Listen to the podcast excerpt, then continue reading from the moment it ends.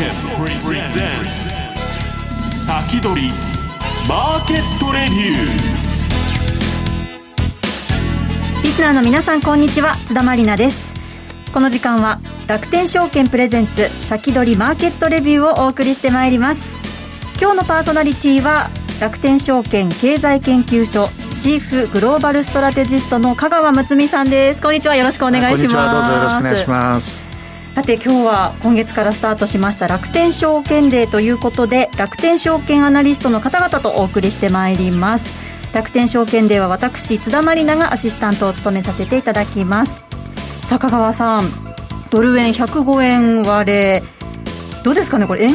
高っていうよりドル安ですか？おっしゃる通りですね、はい、あの今ですね為替の世界では、ええー、ユーロが高くてですね、はい、えー、そしてドルが安くて、えー、でその煽りで円高が進行していると、はい、でもう一言言えばあの米国の,、あの実質金利っていうんですけどアメリカの名目金利、10年債の金利がどんどん下がってで物価上昇率を差し引いた実質金利っていうのが、マイナス圏でどんどん下がっていると。ですからドルがあの2年ぶりの低水準になって、はい、それでと円高が進んでいると、うん、まあ、日本株にとってはマイナスな状況ですよね。そのあたりも含めてこの後じっくりとお話を伺っていきたいと思います、はい、よろしくお願いします。さてこの番組は YouTube ライブでも同時配信しています。動画配信についてはラジオ日経番組サイトからご覧いただけます。また番組ホームページからは随時質問などを受け付けています。番組宛てメール送信フォームからお寄せください。さあ今日も投資に役立つ話題を厳選してお送りしてまいりますそれでは番組を進めてまいりましょう。この後は楽天証券経済研究所チーフグローバルストラテジストの香川睦美さんにお話を伺います。この番組は楽天証券の提供でお送りします。豊富な情報量と多彩な機能で多くのトレーダーから支持を集める楽天証券のトレーディングツール、マーケットスピード2。マーケットスピード2では、刻一刻と変化していくマーケットで戦うため、個人投資家でも簡単に利用できる5種類のアルゴ注文を搭載。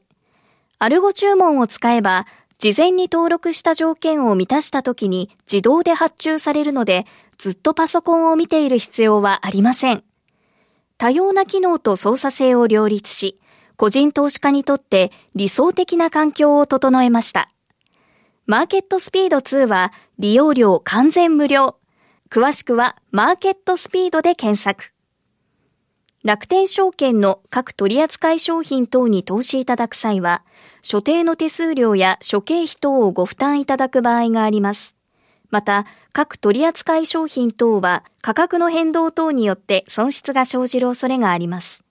投資にかかる手数料等及びリスクについては、楽天証券ウェブサイトの投資にかかる手数料等及びリスクページや、契約締結前交付書面等をよくお読みになり、内容について十分にご理解ください。金融商品取引業者関東財務局長金賞第195号楽天証券株式会社先取りマーケットレビューさあ、ここからは楽天証券経済研究所チーフグローバルストラテジスト香川睦美さんに伺ってまいります。さて今日は日米市場の見通しと投資戦略というテーマでお話をいただけるということなんですが、香川さん、まず足元、どんなふうにご覧になってますか？はい、えー、こちらあの掲載いただいた資料でですね、はい、まあ2ページ目にあの米国株 SP500 とそれから日本のトピックスですね。はい、えー、この冷やしとですね、で過去1年間の50日移動平均線、これを重ね合わせたものなんですね。はい、まあ、何が言いたいかというと、ええ、2月、3月に、このコロナ危機で、え結構株価下がったんですね。下げました。ええ。それでこれはですね、まあ、はっきり言うと、まあ、パンデミック、はい、つまりコロナの感染が世界中に拡大していって、えどうなってしまうんだろうかと。まあ、こういうことで景気後退間違いないなと。まあ、いうことを織り込んで、株価が30%以上下げたんですね。でちょっとあの津田さんね、ご承知かもしれないんですけど、相場確認がありまして、はい、まあ、こちらに書いたんですけどね、はい、強気相場は悲観の中で生まれ、はい、え疑い、つまり会議の中で育ち、で楽感の中で成熟し、幸福感の中で砕け散るっていう 加減がありまして これは何が言いたいかというと、はい、なんでね、景気が悪いのに株価がね、反転上昇するのかしらと。つまりこれ見ていただくと、ええ、2月3月に株価下がってどうなってしまうんだろうなと。ここで底をつけてですね、ほんで悲観の中で結構株価上向きにトレンド変換しましたと。そうですよ。何も状況良くなってるわけではないですそうなんですね。えー、なんですけども、まあ、ロックダウン、すなわち移動のですね、禁止といいますか、自粛と、はい、えー、いうのがあって、まあ、それが解除されていけば、えー、景気は上向くんだろうなという若干の期待がありつつも、はい、えー、まあ、私は史上最大の金融緩和って言ってるんですけど、えー、えー、米国の FRB があ、まあ、どんどん利下げしてですね、まあ、わかりやすく言うと、金ジャブ大作戦、うん、お金をどんどんどんどん資金を供給して、はい、でもってトランプ政権もですね、えー、えー、合わせて3兆ドル以上の財政、えー、出動したと。まあ、ということで、足元、景気良くないんだけども、はい、ここに書いてある通り、え会議の中で、マーケットは上向きをまあ、続けていって、育ってきたんですね、えー、で SP500 はですね、えー、もう下がった分の8割以上、9割ぐらいですかね、8割以上戻してきたと。はい、で、まあ、結論言うと、米国株が上がり、えー、ますと、日本株にとってはプラスですよね。はい、まあ、足元今ちょっと円高なんで、えー、日本株の上値、苦しくなってますけども。ということで、これ見ていただくと、50日移動平均線は上向きですと。ただ、ちょっとそれと米国株っていうのが少し上に離れちゃいましたねと。はい、で、えー、後で申し上げますけど、いろんなリスク要因がありますんでね。はい、まあちょっと夏場はですね、夏枯れといいますか、スピード調整と。はいまあ、いうことで、上値が重くなってるんだけども、トレンドとしては、えー、まあ、上向きだっていうことには変わらないのかなと。で、3ページ目見ていただくと、はい、えー、さっき、カルジャブ作戦って言いましたけど、はい、えっと、米国のですね、え金利動向がこちらに書いてあります。まあ、結論言いますとですね、一番下の紫色のラインですね、はい、米国の10年債の実質金利と言いますけれども、はい、つまり名目金利、今や0.6%を下回ってます、はい、これ、歴史的なですね最低水準なんですね。引くことのえー、債券市場で計算されている期待インフレ率、はい、この緑色のライン、えー、今ですね、えー、結構上向いておりまして1.52%。はい。えー、これを差し引くと、今、10年債の金利がマイナス0.9%ということですね。はい、これは分かりやすく言うと、はい、預金とか MMF とか、はい、えー、米国債に投資しても、全然マイナスリターンじゃないのと。儲からなくなっちゃってるということですよね。これはあの別に無駄のためにやってるんじゃなくて、はい、米国の企業、中小企業さん、自営業者さん、雇用を支えるために実質金利を、まあ、マイナスにしてるわけですね。はい、その余ったお金が余剰資金っていうんですけど、はい、まあ、これがですね、株式市場に行って、うん、そして今だったらドル安で金に行ってると、金相場。もう金がものすごい史上最高値更新しまして、えー、という今、まあ、人呼んで流動性相場、金融相場、過剰流動性相場っていうんですけど、景気は足元実感的に良くないんだけども、まあ、あの、過剰流動性で、まあ、お金がですね、えー、株式市場、リスク資産に向かっていると。はい、えー、こんな感じですね。で、4ページ目を見ていただきますと、じゃあ、景気はどうなんですかっていうと、これもマーケットはね、えー、少しずつ織り込んでるんですけど、第2四半期、はい、つまり4、5、6月は、もうひどいねと。そうですね。えー、これ見ていただくとね、えー、アメリカが30%のマイナス成長、日本は22%ぐらいのマイナス成長っていう数字がこれから発表されるんですね。はい、だけどそれはもう分かってることなんですよ。さっき申し上げた通り、2月3月に株価が急落したときに、こんなような景気後退になるんだなと。いうことはもう分かってたことですね。はい、ですから、マーケットで重要なキーワードは、フォーワードルッキング。まあ、英語で言いますけれども、日本語で言うと、やっぱりフロントガラスの向こうを見ようよと。はいなバックミラー見てもしょうがないでしょと、いや、しょうがなくないんですけど、あの足元でいろんな苦しい数字あるんだけども、これからどうなるのと、ですからこれを見ていただくと、えー、エコノミストの予想平均は、第3四半期、第4四半期に、米国も中国も日本も世界のビッグ3ですね、GDP。はい、これはですね、プラス成長になっていくんじゃないかと。まあ、あの U 字でも V 字でも何でもいいんですけど、ですから来年を見渡すと、はい、景気が良くなっていくんじゃないかということを、はい、まあ、疑いつつも織り込んできてるのかなと。で、えー、5ページ目を見ていただきますと、あの、まあ、人呼んでデジタルシフトって言いますけれども、はい、このコロナ危機で加速してしまったこと、はい、それはご案内の通り、えー、在宅勤務とか、テレワーク、ね、テレワークとか、それからあのデリバリーもね、あのオンラインで頼めるし、はい、えー、つまり、ライフスタイルもビジネスも、オンライン化が急速に進まったと、前考えてたよりも急速に進んでいると。まあ、あの医療現場もそうですし、教育もオンライン化だと。で、そのですね、えー、デジタルシフトの根源って言いますか、プラットプラットフォーマーって言うんですけど、まあ、米国にですね、 GAFAM と、はい、まあ、ご承知のグーグルの親会社アルファベットから始まってですね、アマゾン、アップル、フェイスブック、まあ、その他いろんなハイテク企業、IT の大手ですね。はい、まあ、これを含んでいるのが、こちら5ページ目に書いてあるナスダック100指数。はい、えー、このハイテク大手企業ですね。これが非常に株価が堅調なんですね、えー、まあ、元から堅調だったんですけど、そうで、ね、デジタルシフトが進んでしまっているので、そうです、そうです、おっしゃる通りですね、でこちらあの、2017年の初めを100にしまして、一斉のせと、下から言うとちょっと寂しいんですけど、はい、4株トピックス。かなり米国株 S&P500 がオーバーパフォーム、アウトパフォームしてますねと、はい、優勢ですねと、で、実際それを引っ張っているのは、ナスダック100指数、えー、太い緑色のラインですね。はいまあ、一応トレンドライン引いておりますけれども、もうナスダック100指数が、まあ、非常に堅調であると、まあ、短期的には株価はね、いろいろと揺れるでしょうけれども。えー、ということで、このナスダック100指数の中には、ご承知の通り、テスラとかですね、はい、えー、電気自動車とかもありますし、ズームなんていうね、はい、会社も入ってますし、はい、だからもうなんか、このオンライン化というかデジタル化がもう、すごい加速してるんですねというのは、まあ、東京市場も見ればですね、まあ、わかると思うんですけども、で、6ページ目を見ていただきますと、はい、えっ、ー、と、その、じゃあ、ナスダック100指数ベースの、まあ、業績どうなんですかと、まあ、いうことで、実はこの緑色がですね、えー、ナスダック100指数ベースの、これ株価指数ですよ。はい。えー、1株当たりの利益、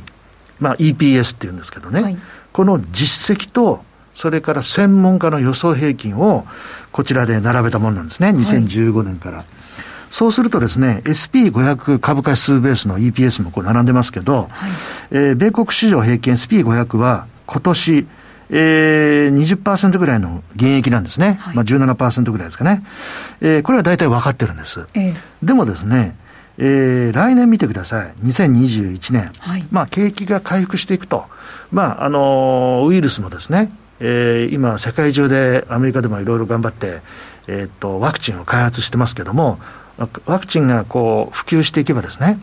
えー、いずれ遅かれ早かれ、えー、コロナも収束していくんじゃないかと。はい、ということで言いますと、来年景気が回復すれば SP500 の一株当たり利益は162ポイントということで、これはですね、えー、去年の史上最高益を上回っていくと。これ私の予想じゃないですよ。あのアナリストの予想平均なんですね。そうですね、はい、ね。それでナスダック100指数見てくださいね。はい、緑色。はい、これ、去年も最高益。はい、今年、2020年も最高益。はい、来年も増益。さらに更新していく。で、再来年見てくださいね、はい、2022年。これ、鬼笑いますけどね。鬼笑いますけど、再来年の話で。最高益更新なんですよ。えー、だから、なんかよく、いや、もう、ナスダック相場って、えー、バブルなんじゃないのと。えー、あのドットコンバブルってありましたよね、えー、2000年とか、はい、えー、ぐらいにね、はい、で私はそうじゃないんじゃないんですかと、まあ、私これ過去30年間ぐらい経験ありますけど、はい、ドットコムバブルと覚えてますよ。売上もね伸びてんだけど利益がないと。赤字なのに株価上がっていくと。い。う会社山ほどあったんですね、今はご覧の通り、はい、ナスダック100指数ベースで利益があって利益が伸びてると。だからデジタルシフトということで、資金が、世界中から集まってきてて、はい、まあ、あの株価調整は今足元でね、えー、ありますけれども、えー、スピード調整ありますと。まあ、時間があれば後で申し上げたいんですけれども、やっぱりリスク要因としてはいくつかありますんでね。そうですね。えいいですか？ちょっとまだ時間ありそうなので、リスクについてもね、伺いましょうかね。今ですね、はい、えそうですね、あのー、トランプさん、はい。えー、大統領選挙、はい、11月3日、えー、行われますと、大統領選挙ですね、今、トランプさん、危うしっていう感じなんですよね。そうですよね、ちょっと。今ですね、あの支持率じゃなくて、ええ、当選予想確率っていうのを調査発表している会社がありまして、はい、今、64でバイデンさん、うん、つまり民主党の元副大統領、はい、えー、あのまだちょっと公認されてないんですけどね、8月に民主党大会で示される予定なんですけど、はい、が6割で、トランプさん4割なんですよ。はいだからじゃあ、現職の大統領負けたらどうなんだろうかと。そうですね。それ不安でしょ？不安です。だからもうあと100日ぐらいなんで、選挙まで、はい。それがどうなんだろうなっていうことですね。はい、それからもう一つは、私がトランプさんだったら、はい、なんとかその支持率を上げたい、当選確率を上げたい、どうしますかというと、俺は強いんだと、アメリカは強いんだと、はい、いうことを多分アピールしたいですよね。トランプさんってそういう人ですからね。そういう人ですね。で、はい、そうですね。やっぱりね、えー、今ちょっと言われてることですけども、はい、中国に対して極めて強硬な姿勢をに出ておりまして、はい、まあ、具体的に言うと7月の23日だったと思うんですけど、ポンペオさんっていうね、あの国務大臣がスピーチしたんですけど、はい、ガラッと変わったんですよ、もう貿易摩擦とか通商問題じゃないと、安全保障の問題だと。あの中国の共産党政府に対抗するためには、世界で一致団結しなきゃいけないと。はい、で、結構ほら、空母とか、ああの東シナ海とか、ああいうところに行ったりなんかしてね、はい、あのそうそういうところで、少しちょっと地政学リスクがちょっと強まっていると、えー、トランプさん、何するんだろうなと、うん、いうことがちょっと不安だと、そうまあ、いうことがあって。えーまあ、そういったリスク、そしてナスダック相場が今ね、あのちょっとテスラってさっき言いましたけど、株価調整してます、えー、 GAFAMもまあ、今月、7月になってから史上最高値更新しましたけども、ちょっと株価調整してます。はい、まあ、いろんなそういった心配事、神経質な問題があって、はい、えー、今、株価がちょっとボラティリティ高まっていると、まあ、神経質な動きになっていると、そんな感じじゃないでしょうかね。はい、では今伺ったお話も踏まえて、この後、えー、ラジオの放送の後の延長戦で詳しくリスク要因についても伺っていきたいと思います。はい、香川さんありがとうございました。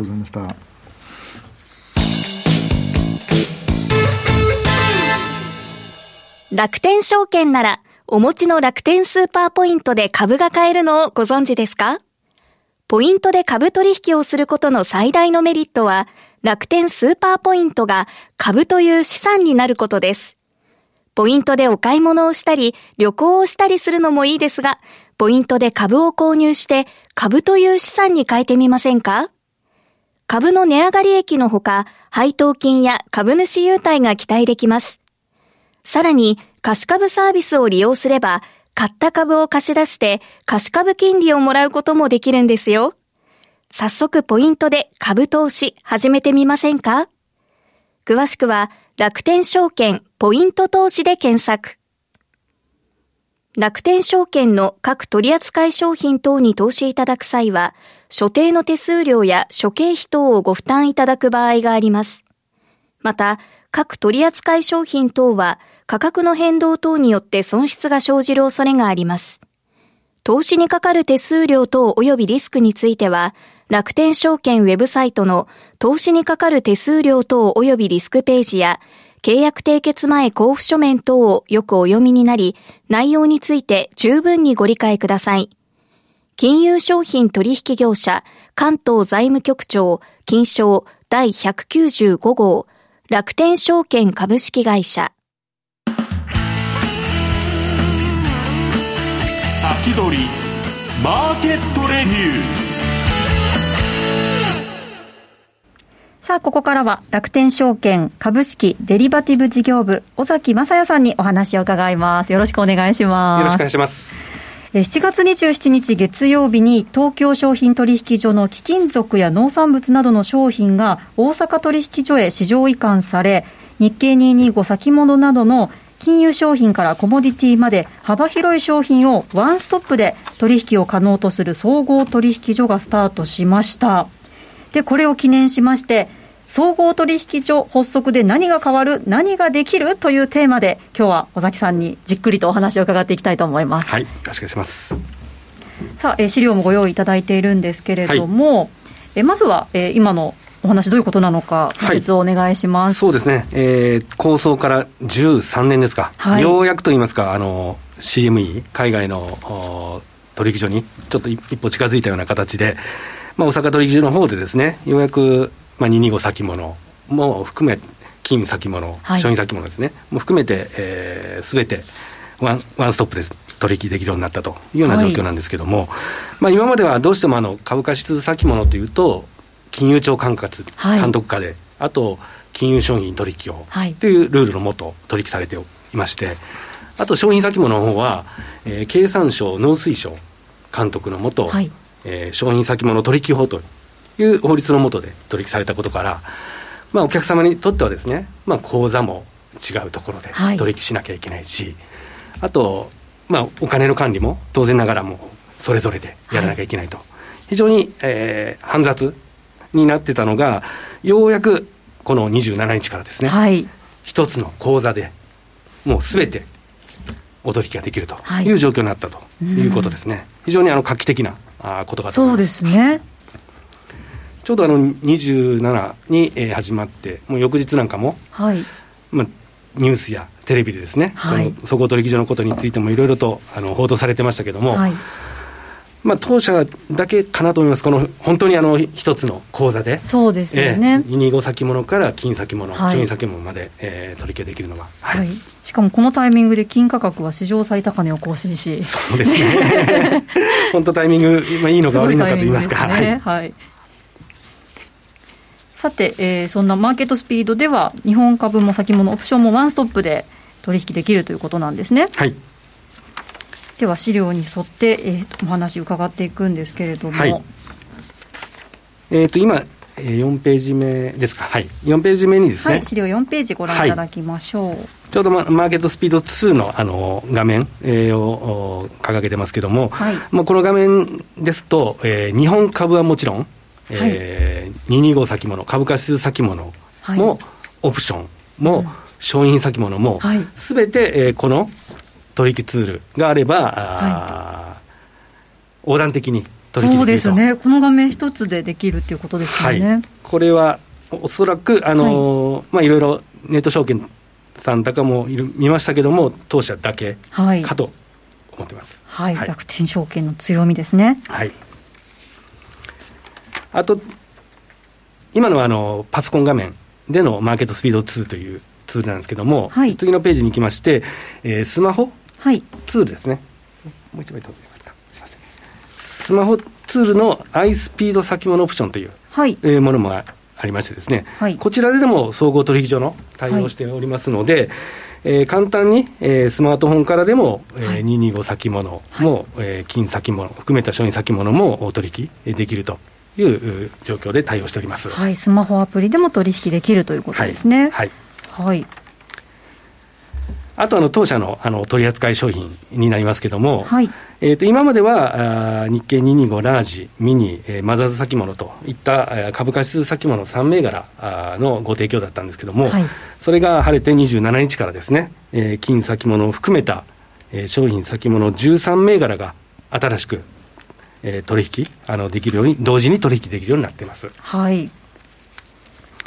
まあ、その中でもやはり一番の人気は金。まあ、加賀の方でもあの金のお話ありましたけれども、はい、金、えー、金ミニ、金スポット、はい、まあ、この3銘柄が、まあ、取引の中心で、あとはやっぱりプラチナ、白金、はい、えー、なんかも人気の銘柄でございます。はい。はい。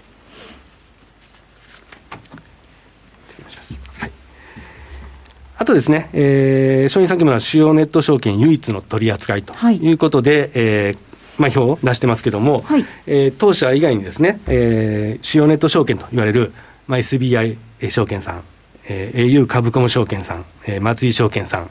えー、マネックス証券さんと含めまして、えー、この株価指数先物オプションと商品先物を同時にあの取引できるのは、えー、現在のところ、えー、楽天証券のみと。唯一なんですね、はい、はい、唯一の取り扱いとなっております、はい、で手数料についても載ってますね、はい。えー、手数料につきましてはですね、はい、えー、まあ、商品先物を取り扱っている会社さん、えー、あるんですけれども、えー、例えばあこの例に出している北進物産さん、はい、日産証券さん岡安商事さん富士フューチャーズさんの中でも当社の、えー、取引手数料ですね業界最安値と、えー、1枚あたりは、まあ、はい、日経225ラージと同じ250円という形で、えー、えー、分かりやすく設定しておりましてですね。かつ業界の中でも、まあ、最安値の手数料でご提供させていただいています、はい商品のミニスポットですね、えー、金ミニですとか金、えー、スポットの手数料に関しても同様に、えー、業界の最安値、えー、1万円あたり片道70円とい。うお値段でご提供させていただいております、はい、最安値の手数料ということで。そして、はい、えー、総合取引所発足記念キャンペーンもはい、今、開催されてるんですか、はい。えー、ちょうどですね、あの、はい、27日、えー、からですね、はい。えー、総合取引所発足記念ということで、えー、マーケットスピード2と、まあ、冒頭あのごあのご案内しましたけれども、はい、えー株から先物まですべてお取引できるという、えー、マーケットスピード2でですね、先物オプションを取引したお客様にですね、えー、先物オプションの取引、えー、約定ごとにですね、えー、最大1枚50ポイントということで、えー、合計、えー、最大5000ポイントのプレゼントということで、はい、大きいですね。はい。えー、また、あの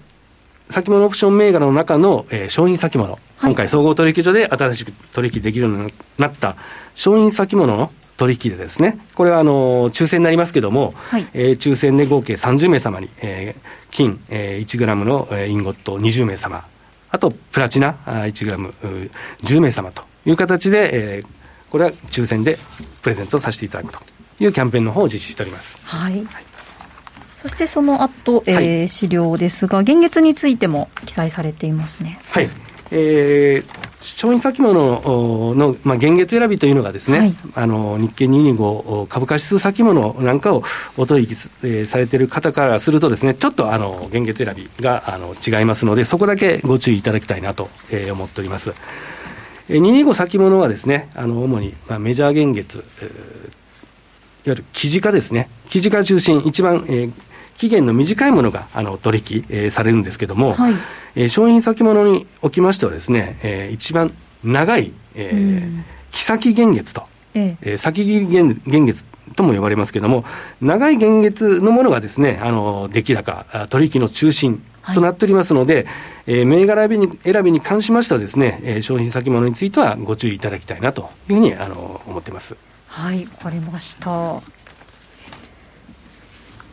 さあ、続いては、資料にはスポット取引についてということでね、記載していただいています。はい、はい、はい、えー、今回あの、スポット取引、えー、金につきましてですね、あのー金と白金ですね、えー、この2銘柄があスポットという銘柄がございます。はい、えー、通常の金の先物、あと、えー、10分の1の金ミニ先物と、あと金スポット、この3種類分かれて分かれてるんですけども、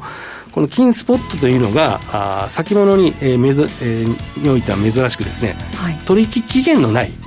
銘柄でございます。はい、えー、つまり、まあ、現月がないですので、はい、もう無期限で取引できるというメリットがありますので、この金スポットもあの 100g の単位で比較的、えー、少量、えー、証拠金も、はい、安くですねお取引でできますのでこういったものも、えー、人気の商品となってます。それでは、えー、あっという間にお別れの時間が近づいてまいりました。この後 YouTube ライブでの延長配信ですので皆様引き続きお付き合いください。今日は楽天証券デーということでお送りしてまいりましたこの番組は楽天証券の提供でお送りしました。